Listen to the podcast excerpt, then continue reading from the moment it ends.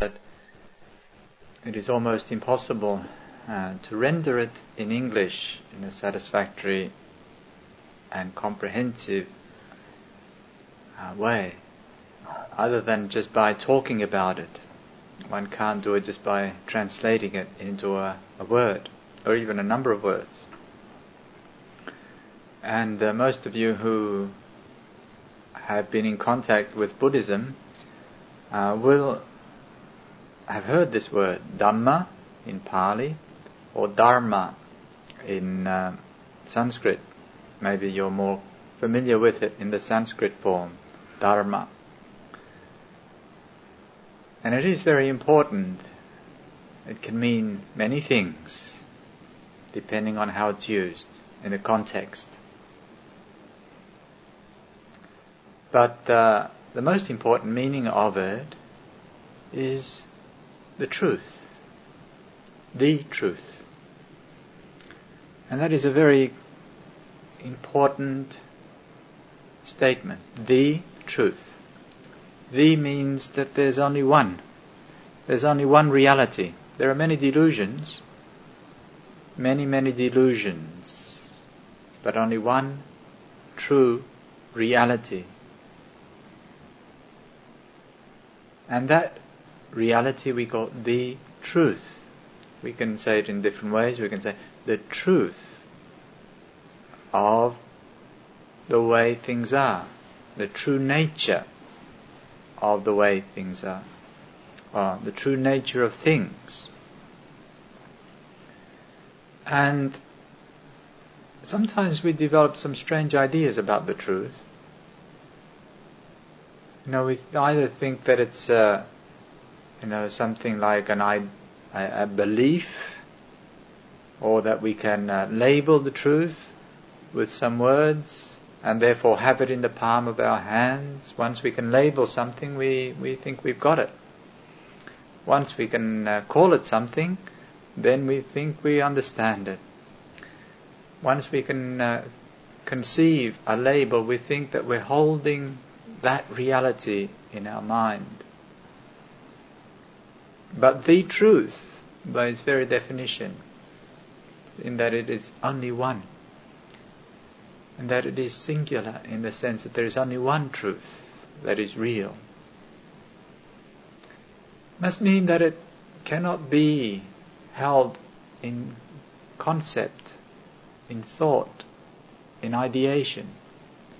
Because all of that is dualistic, it is variable, multiple, of great many different varieties. So you can never think the truth. Hmm? That's very interesting, isn't it?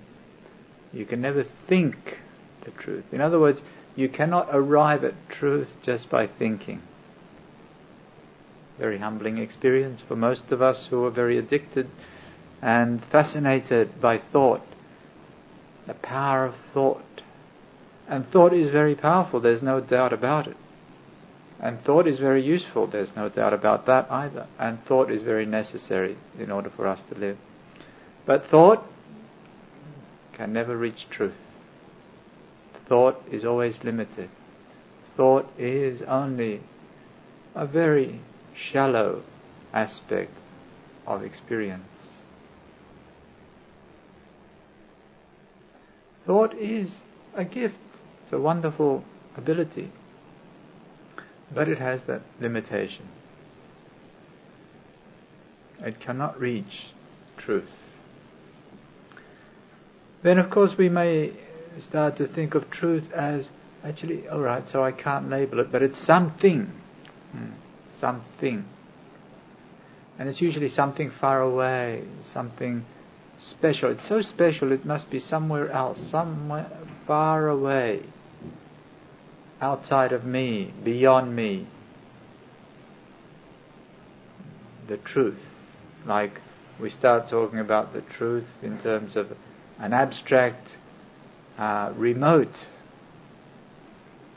object that is so far so special that we can't possibly come to it. But from the Buddhist perspective, this is wrong view. Because Dhamma, in the sense of truth, the truth, is the essential nature of everything. Everything manifests this essential nature. My teacher used to say that there is no place, there is no place at all which is void of Dhamma, where there is no Dhamma. You cannot find such a place. You cannot go to such a place where there is no Dhamma. There is no thing which is separate from Dhamma. What that means is that the truth is always manifest in everything, everywhere.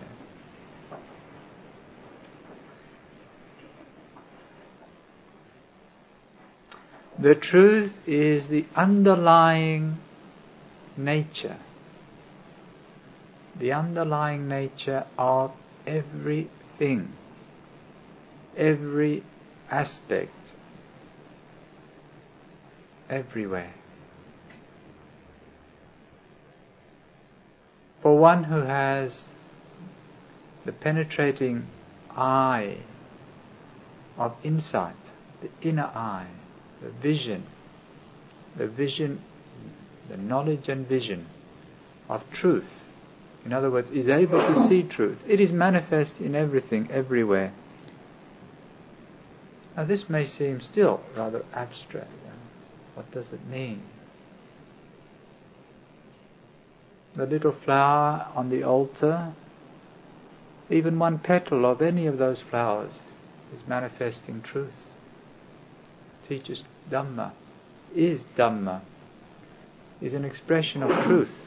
The cat that's in the room is expression of Dhamma. It is manifesting experience, uh, uh explaining truth or manifesting truth the feelings in your knees,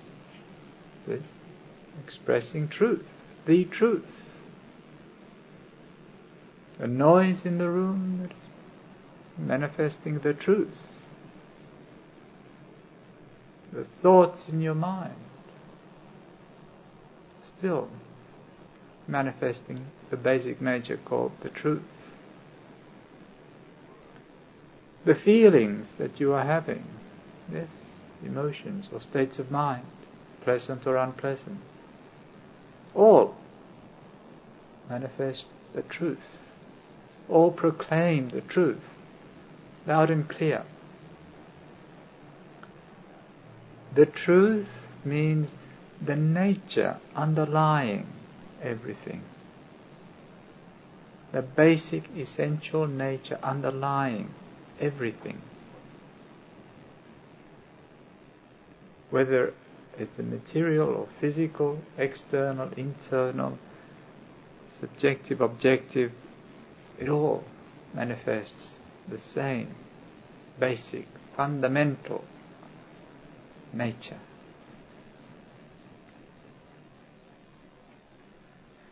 So it is in the hope or in the quest for the realization of this truth that we hmm, choose various hmm, paths because the realization of this truth is not just an academic, uh, philosophical interest, it is equated with enlightenment. It is enlightenment. That is what it is, to be enlightened, to realize the truth. Not to think about it, not to imagine it, not to speculate about it, not to believe in it, not to worship it, not to sing about it, but to realize the truth through direct experience, direct, one can say, knowledge and vision. That is what spiritual life uh, is all about. That is what a spiritual life and spiritual practice is concerned with, really. as a fundamental purpose, it is for the realization of enlightenment or realizing the truth, coming to the essence, as it were. As a direct experience. And it is a basic, I think, fundamental, intuitive uh, aspiration of every human being, certainly. It may be only a, a sort of just a little bit of a sort of wish or aspiration in a mild form. I wonder, I wonder what it's about. I wonder why I'm here. I wonder what all of this is for. Or it may develop into a very deep commitment,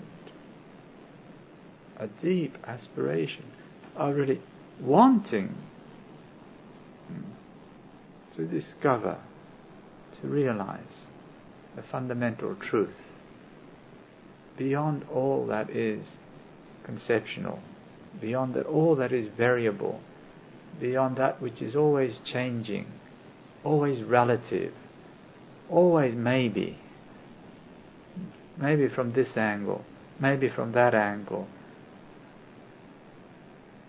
which is the the nature of all experience, isn't it?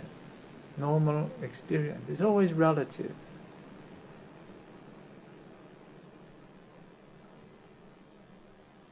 You know what I believe. Somebody else comes around and says, I don't believe that. I believe something else. Oh, dear me. What I like. Somebody else, I don't like that. I like this. What I think. I don't think that. I think it's this way.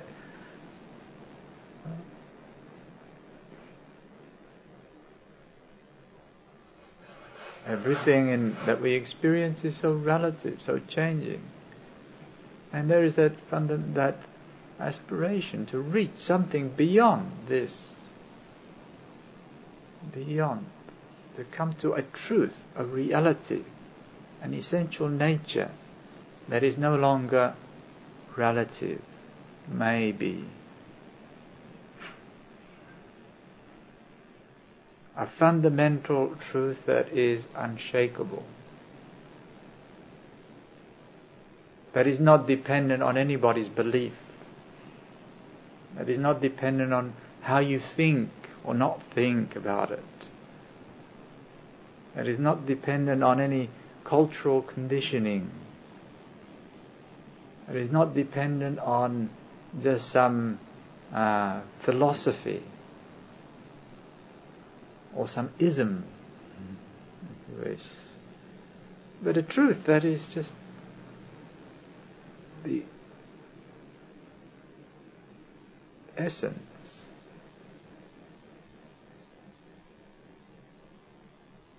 Which through the realization of brings complete fulfillment beyond doubt. Now that is, I think, an intuitive kind of aspiration of most of us.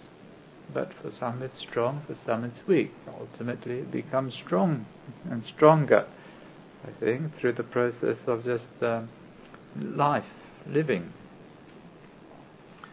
But this truth you must not see as uh, something apart, something somewhere else. Hmm? Try to think of it in this way. The truth is the underlying essential nature of everything. Hmm? So that the flower, yes, its essential nature is the truth if we can only see the essential nature. This body that we have here, its essential nature is the truth. If only we could see that essential nature. The feelings that we have, even anger, yes, its essential nature is the truth. If only we could see that essential nature. Even suffering, its essential nature is the truth. If only we could see that essential nature. All of these things, all of these things manifest, proclaim, or teach, or declare uh, truth to those who have the vision.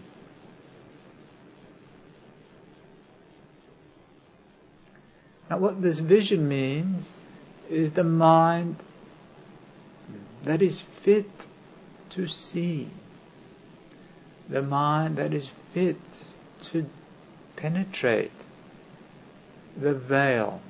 That's all it is. The veil of ignorance, delusion.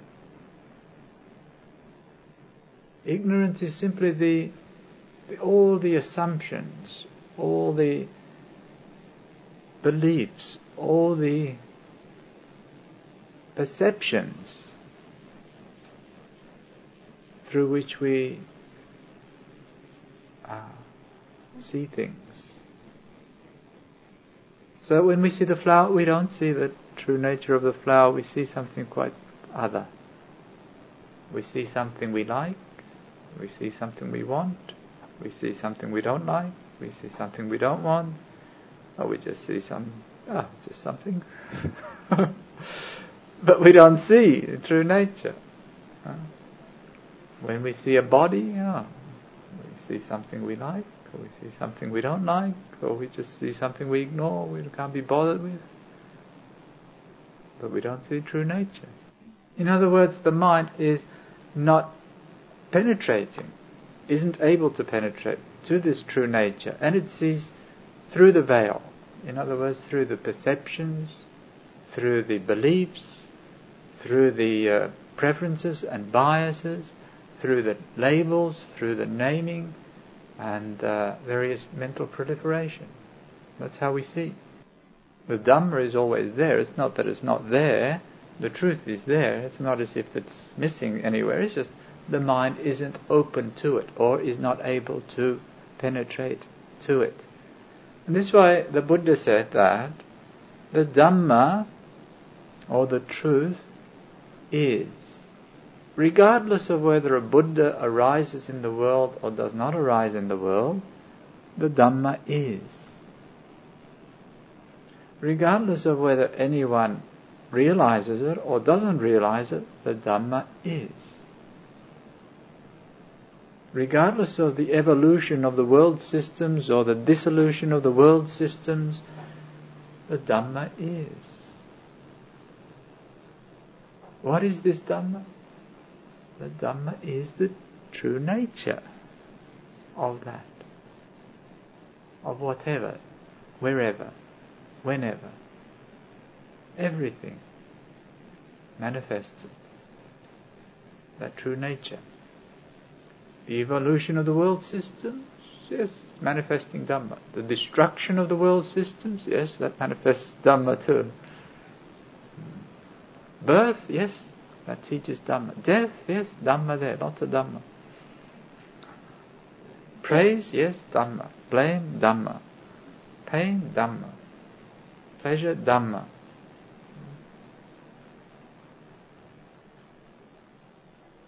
Beauty, manifests Dhamma. Ugliness manifests Dhamma. Health, sickness, they all manifest Dhamma. But we don't see it. That's not what we see, of course. It's not what we experience. What we experience is desire for the pleasant, aversion for the unpleasant, and just uh, disinterest for the neutral. Couldn't be bothered. Can't be bothered. And so we don't see any Dhamma.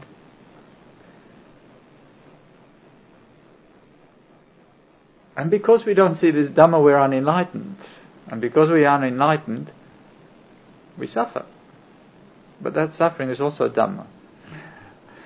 It also teaches Dhamma, even the suffering. Don't think that this suffering is not Dhamma. This suffering is also Dhamma. It also has the basic same nature. but we don't see it. Being unenlightened means to suffer, implies to suffer. Being enlightened means no suffering. Being enlightened means seeing truth. When one sees truth, knows truth, is truth, there's no problem. Hmm. So it is very interesting for us to just uh, consider, just consider, how do we see? Uh, how do you see most of the day? I, how do you see yourself? Do you see Dhamma? How do you see your body? How do you see others? How do you see an experience? How do you see the weather? How do you see uh, the various things that happen to you? Do we see Dhamma?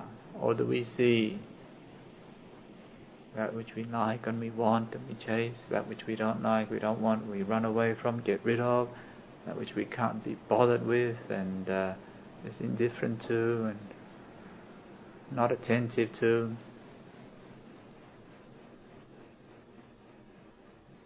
That is how most of the time we see. But it is possible for us to begin to see a little more Dhamma, at least to, to op- try and open the mind to seeing more in terms of Dhamma. Let's begin with that to try and begin to see more in terms of Dhamma. What does that mean? It means developing right view, which is the first step on the Buddha's path. Right view. Doesn't mean you're enlightened, but at least you're beginning to get a, a relatively good perspective, a relatively right view. It's still not enlightenment, but it's a um, good step. Hmm?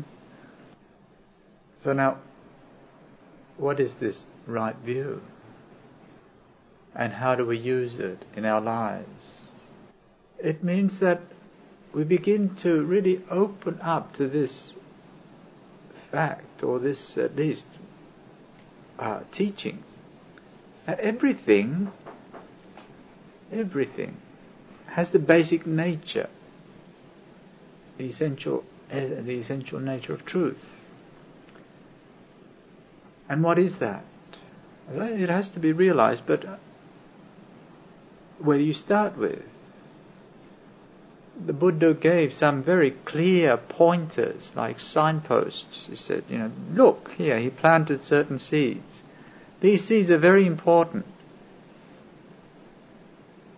Now, with these, without seeds, one can uh, just uh, keep on going around and round and misinterpret most of the things which are teaching Dhamma, but we just misinterpret, misunderstand. With the right seeds planted in the mind, the right suggestion, the right pointers, it is a lot easier for us to begin to see. To begin to see. It's not that these teachings are in themselves the truth. No, the Buddha can't give you the truth. It's not in the sense that these teachings uh, enlighten us, not really. They're only teachings.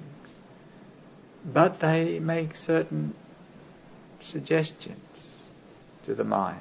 They plant certain seeds in the mind. They direct the mind. So that if we follow the training, these seeds can germinate and grow. So that we will, when we begin to open the eyes, we will see. Because we're looking in the right direction.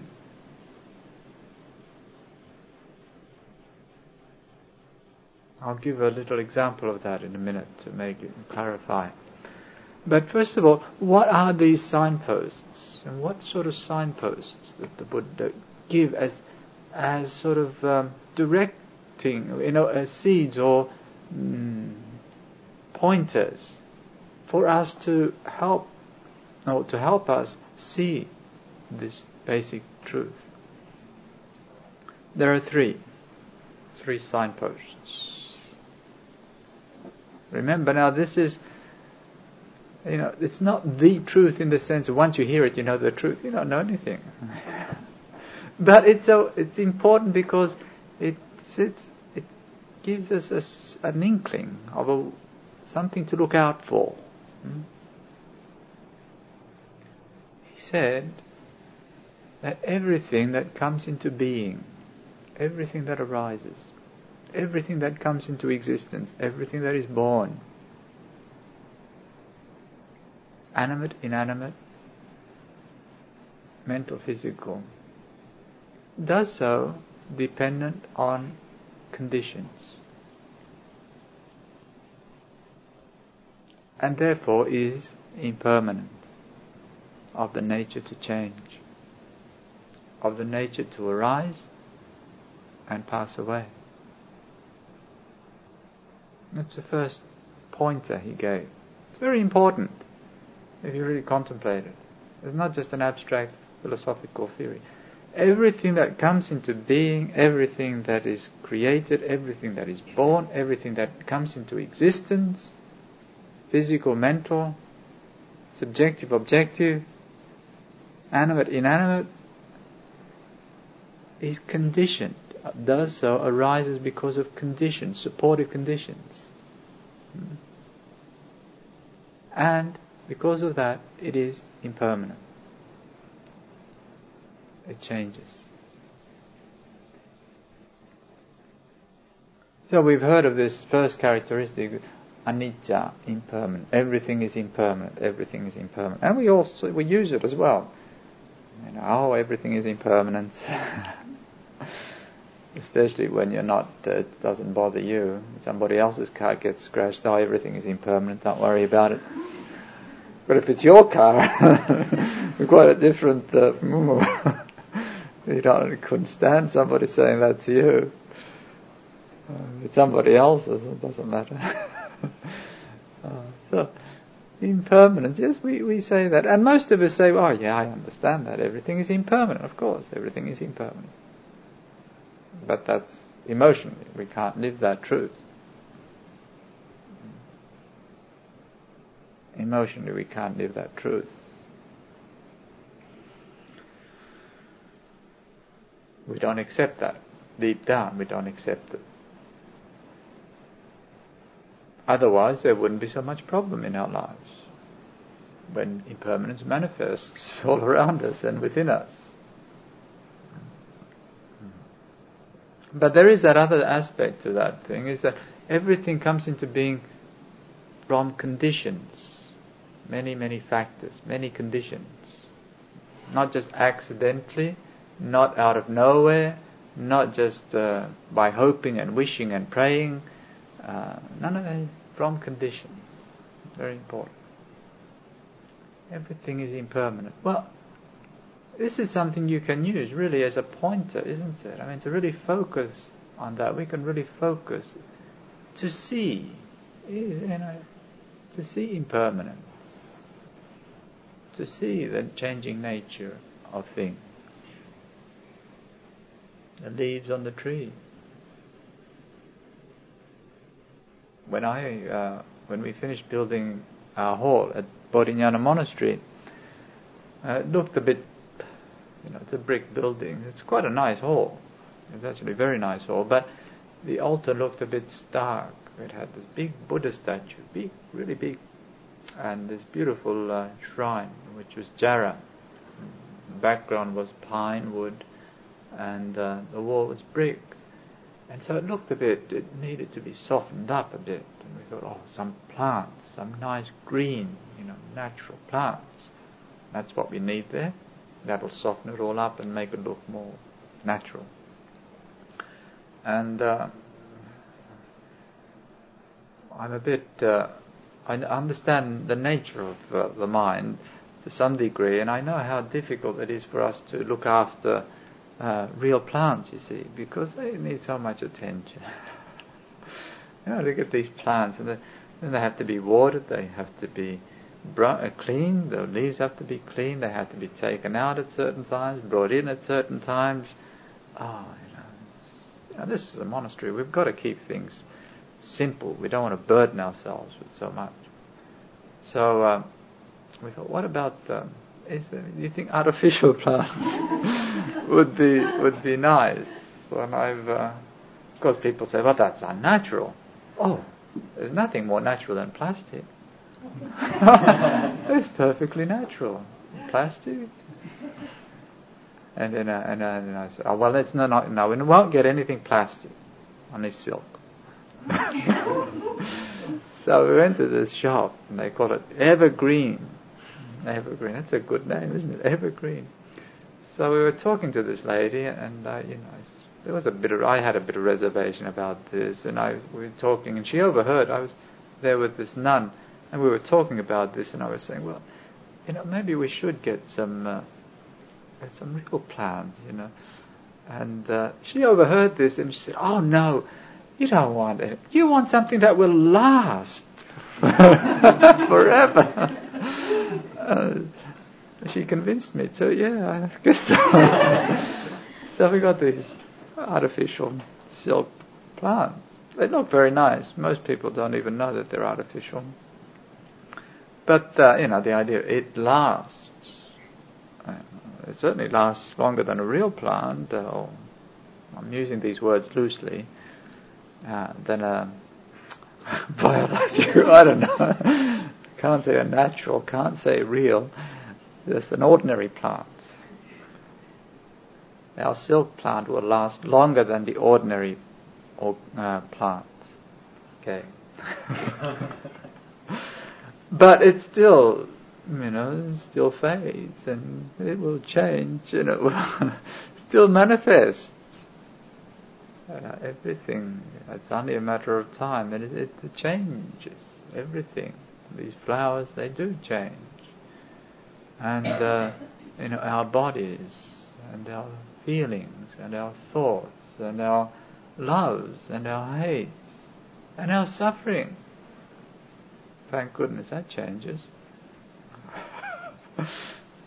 and yet, you know, this is manifesting all the time, but we don't quite notice it, do we? Not only do we not notice it, we don't uh, we don't come to terms with it. We don't come to terms with it. We don't open the mind and really come to terms with it. Because when it's something beautiful, uh, we really, you know, we want it to last. Hmm. You may think, oh, I, I know the flower is going to fade. It's going to fade. I know that. Doesn't mean very much to you, a, a flower, does it? If there's one flower, you can get another one tomorrow. But what about if it's something that is uh, that you do like very much, uh, which starts to fade? Then, how do you feel about it? We're not quite ready to come to terms with it, are we?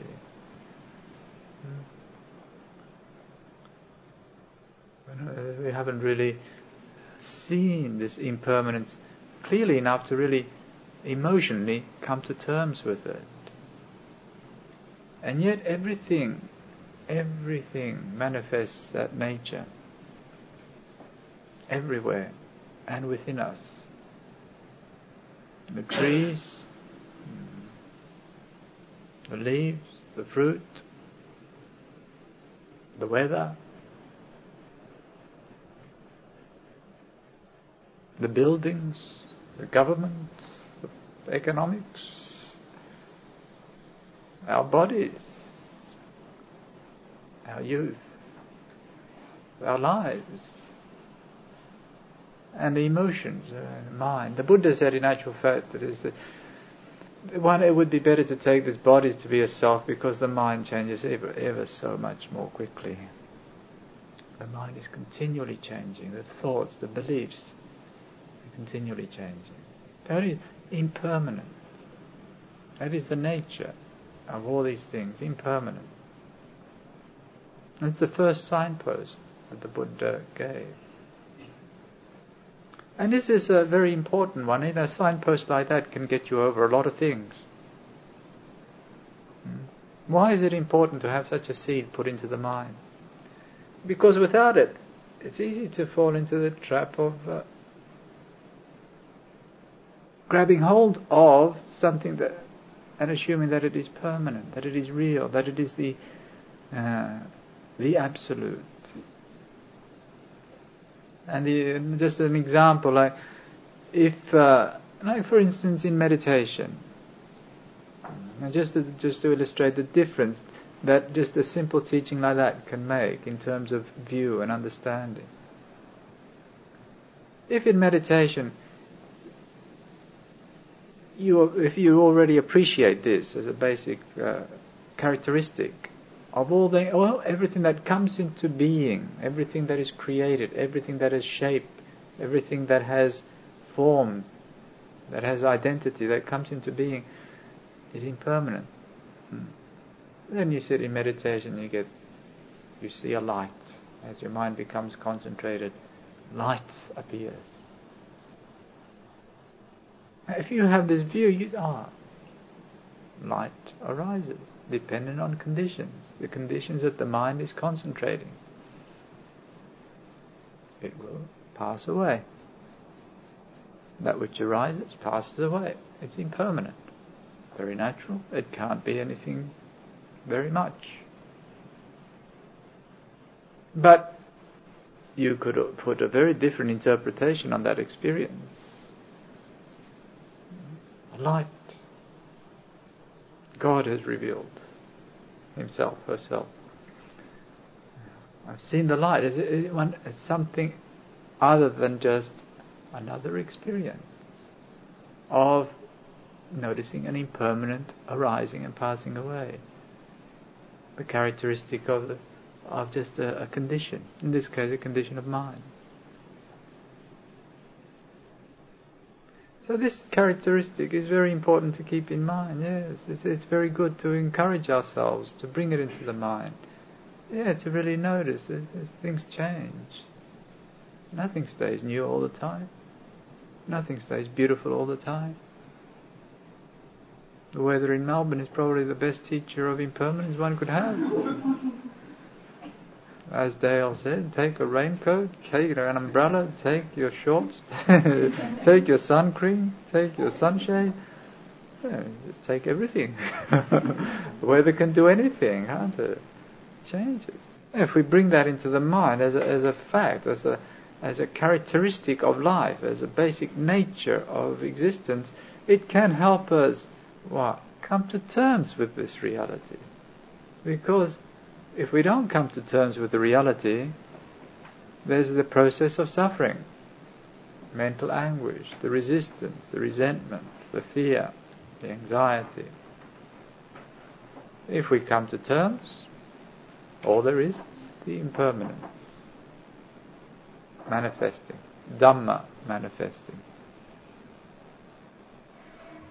So it is it's a very good thing to, to bring into the mind because we all have to come to terms with it.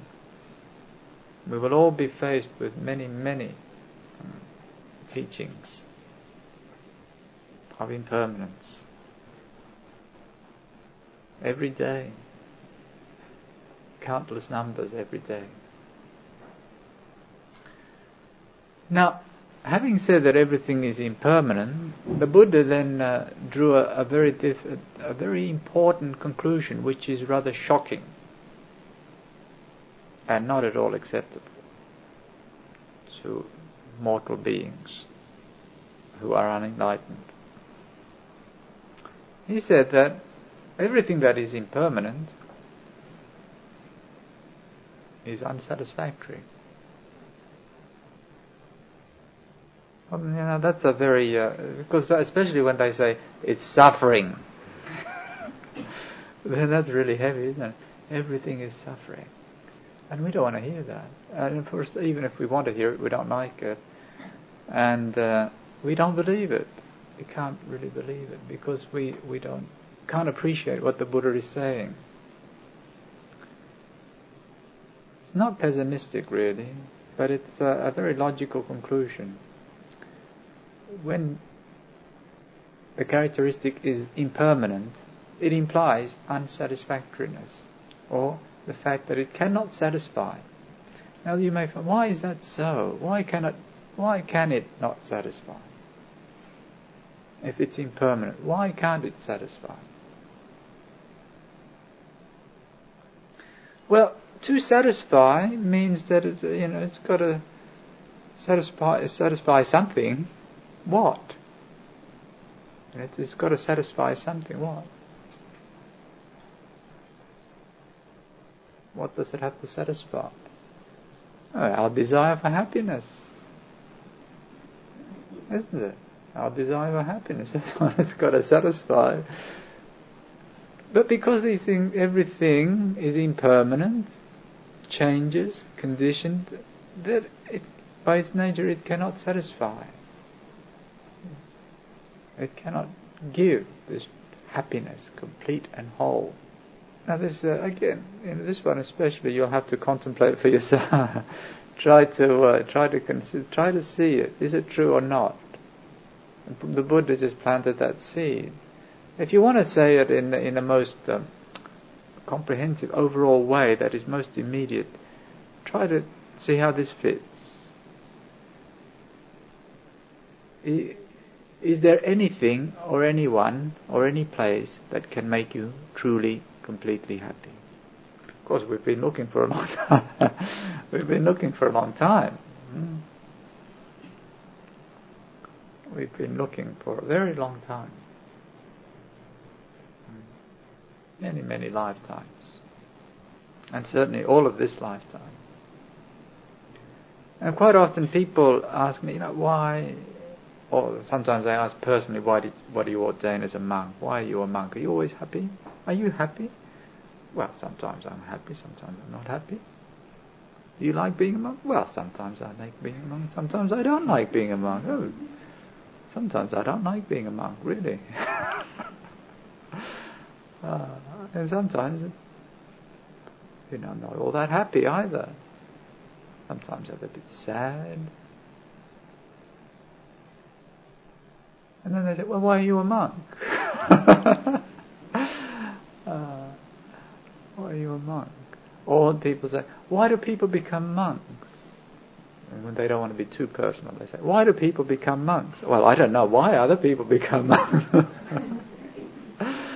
uh, but um, basically, whatever we do, we always do in the hope of achieving happiness. That's for sure. Whatever you're doing, if you're a butcher, you do it because you, you think that will be the way to happiness. Hmm? Whether you do it consciously or unconsciously, you think that's, yeah, you're going to be happy. Why do you come here? Because you think you're going to get a bit closer to happiness. Why do you work? You think you'll be happy. Why don't you work? Because you think you'll be happy. Hmm. Why do you get married? Because you think you'll be happy. Why don't you get married? Because you think you'll be happy. Uh, why do you become a monk? Because you think you're going to be happy. Why else? That's why we do anything. It's always in the belief or in the hope or you know assessing all the various factors. We think, oh, that's that's the way that more li- most likely will make me happy, or at least reduce the unhappiness. mm. That's the motivation. But then, uh, you know, I, I, try to contemplate it. Why do people become monks? I've been, I've been a monk for a long time now. I've met a lot of monks. Why do people become monks, or why do they stay as monks? Uh, I mean, I could say the same thing about other other professions or other vocations, but it's uh, of interest, like for me, because I'm a monk, to consider to contemplate this vocation. And I really f- feel that there's only there's only two main factors or two main mm, reasons that operate. Either one or the other must be operating, or maybe both. But if neither of them are operating, kind of an intuitive realization from the start, and certainly become more uh, strong and, and mature as I look more closely, see more clearly. And that is that nothing, no one, nowhere can ever make me happy. Nothing can ever tr- make me truly happy. No one can ever make me truly happy. Nowhere will I find this true happiness. In Buddhism we call this nibbida, disenchantment. no longer enchanted with mortality, the mortal realm, with all of its, all that it has to offer. That may sound rather kind of a, I mean, you could see it, as I said, it, sometimes it's seen as depressing or negative or, but I don't see it like that. I see it as kind of a relief, actually. It's like, oh, well, that's reasonable anyway. Then no wonder I've never really completely, absolutely happy. I've never been really completely, absolutely happy. There doesn't seem to be too many people regardless of what they achieve, where they go, what they have, or what they don't have. Nothing, no one, nowhere can give it to us. The other Mm. See, so for someone to be willing to renounce certain aspects of mortality and seek for something beyond requires some appreciation of that. The stronger the appreciation of that, uh, of course, the more willing to renounce or give up and seek for something beyond mortality. The other one is uh, some people uh, come from it more from the these are the more refined, altruistic, and gifted people quite often come from it from the angle of just an intuitive, uh, very strong, intuitive uh, appreciation. They're not enlightened, but they have a very strong intuitive appreciation that there is something beyond mortality. You know, their life is all right. They're usually very gifted people. They are usually very, um, very fortunate people, very intelligent, quite beautiful, quite handsome, quite knowledgeable, quite happy lives in the ordinary sense. things are going well for them. But they have this, it's the result of the very good karma, which means they must have developed something that gives them a strong intuitive appreciation that there is something beyond the realm of mortal existence. And they are quite willing to, they are, they are usually drawn to the spiritual life, spiritual seeking. So, you know, it's one or, or, or, the other of these, and usually a combination of both. But for some people, it's you know one one of these two factors will be stronger. But this, you know, this sense of realizing the unsatisfactoriness that nothing can really satisfy. Hmm? It cannot depressing. It's actually quite a, as I said, a release sometimes. That doesn't mean that you're going to, you know, ah, nothing can satisfy me. That's it. Fed up. Won't even bother eating. What's the point of eating if eating is not going to satisfy well, no, it doesn't satisfy, but you still you still eat. But then your life is not. I mean, the purpose of your life is not eating. The purpose of your life will not remain eating. If you really believe that eating is going to bring complete happiness to you, then the purpose of your life is eating. But you know that eating will not make you completely happy, so the purpose of your life is not eating. Wealth is not really going to make you happy, so the purpose of your life won't be just accumulating wealth.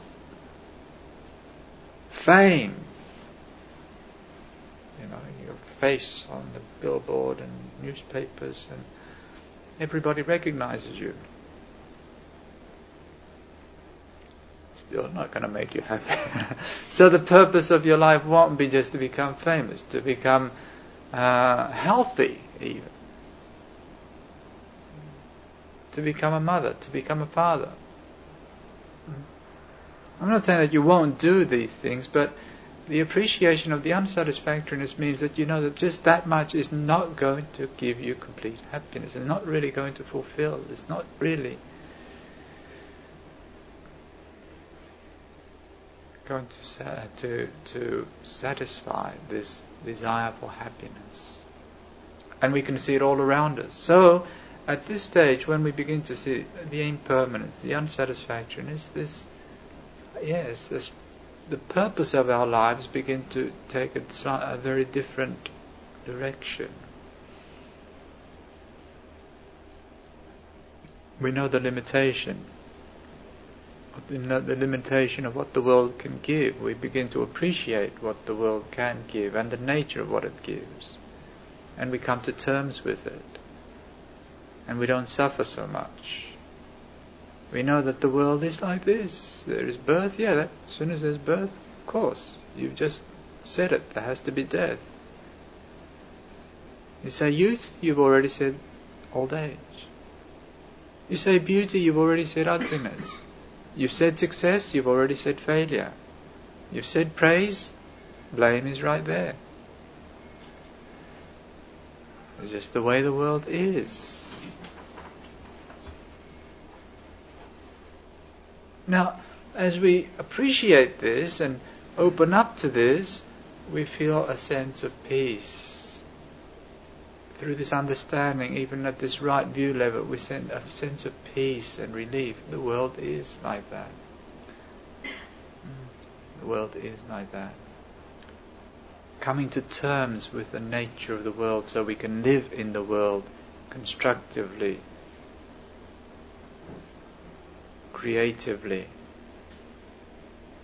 peacefully, wisely, without any false hope. So we begin to contemplate this, you know, impermanence, which implies the basic unsatisfactoriness of the mortal realm. It can never satisfy us. It's not where we belong.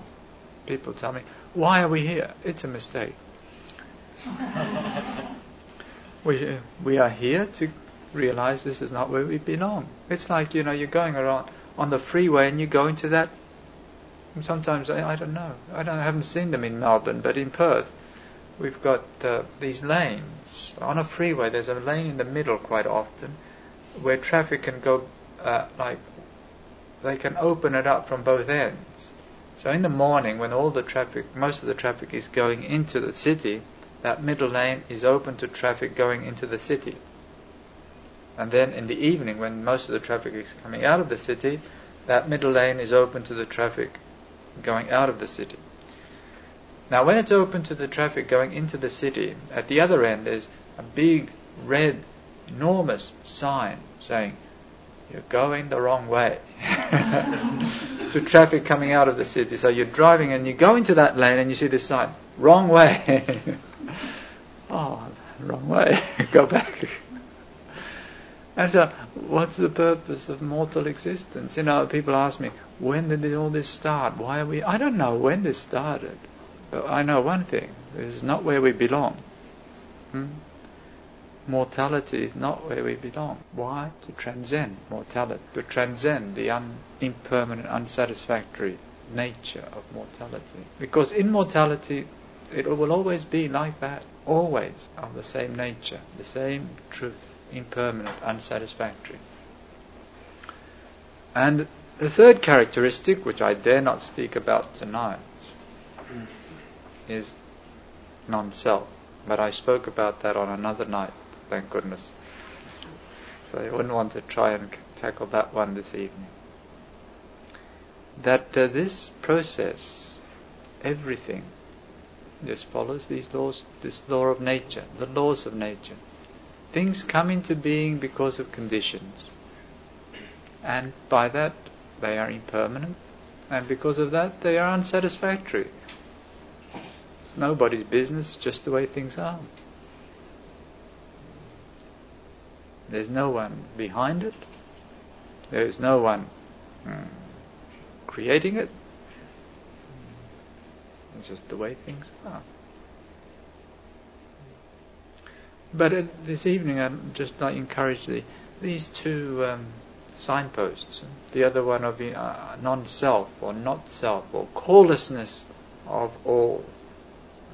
I've already spoken on another evening, but this evening, like impermanence and unsatisfactoriness of everything that is mortal. We don't see it like that. even though we've heard it, now you've heard it, you probably had heard it many times before. I've heard it lots of times. I've spoken about it lots of times too. But is that the way we see it? How do we see experience? How do we see things? How do we how do we see? Is it with this eye of wisdom that appreciates this reality, this truth, this basic nature? Or is it still very much from I like, I don't like, I want, I don't want, I want to hold, I want to get rid of.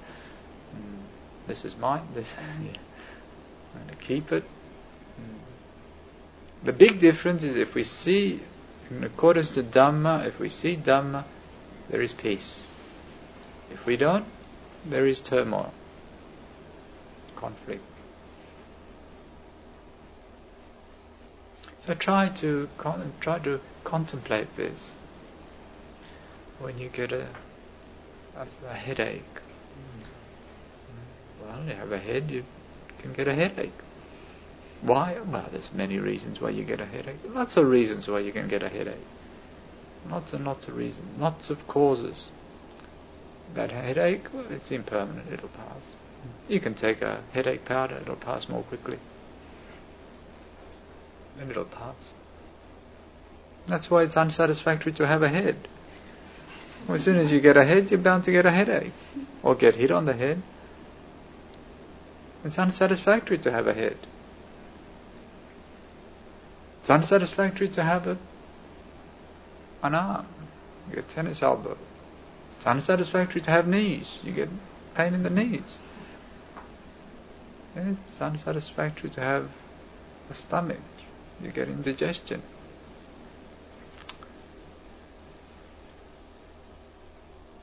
But the way you know, mortality is by its nature impermanent and unable to give us true happiness. If we understand its nature, then at least we don't create any problems around it. It's just the way it is. Hmm. And we can be at peace with it for as long as we are alive. So try to contemplate this. See if you can see Dhamma in everything. It's the underlying essence, the underlying principle. The Buddha gave us a few hints, a few seeds, a few points. So I think I've said enough this evening. Are there any questions that you wish to ask with regards to what I've said or failed to say? Please don't jump to the conclusion that when I said everything unthings, we have many, many pleasant things. It's just that it's not able to satisfy us.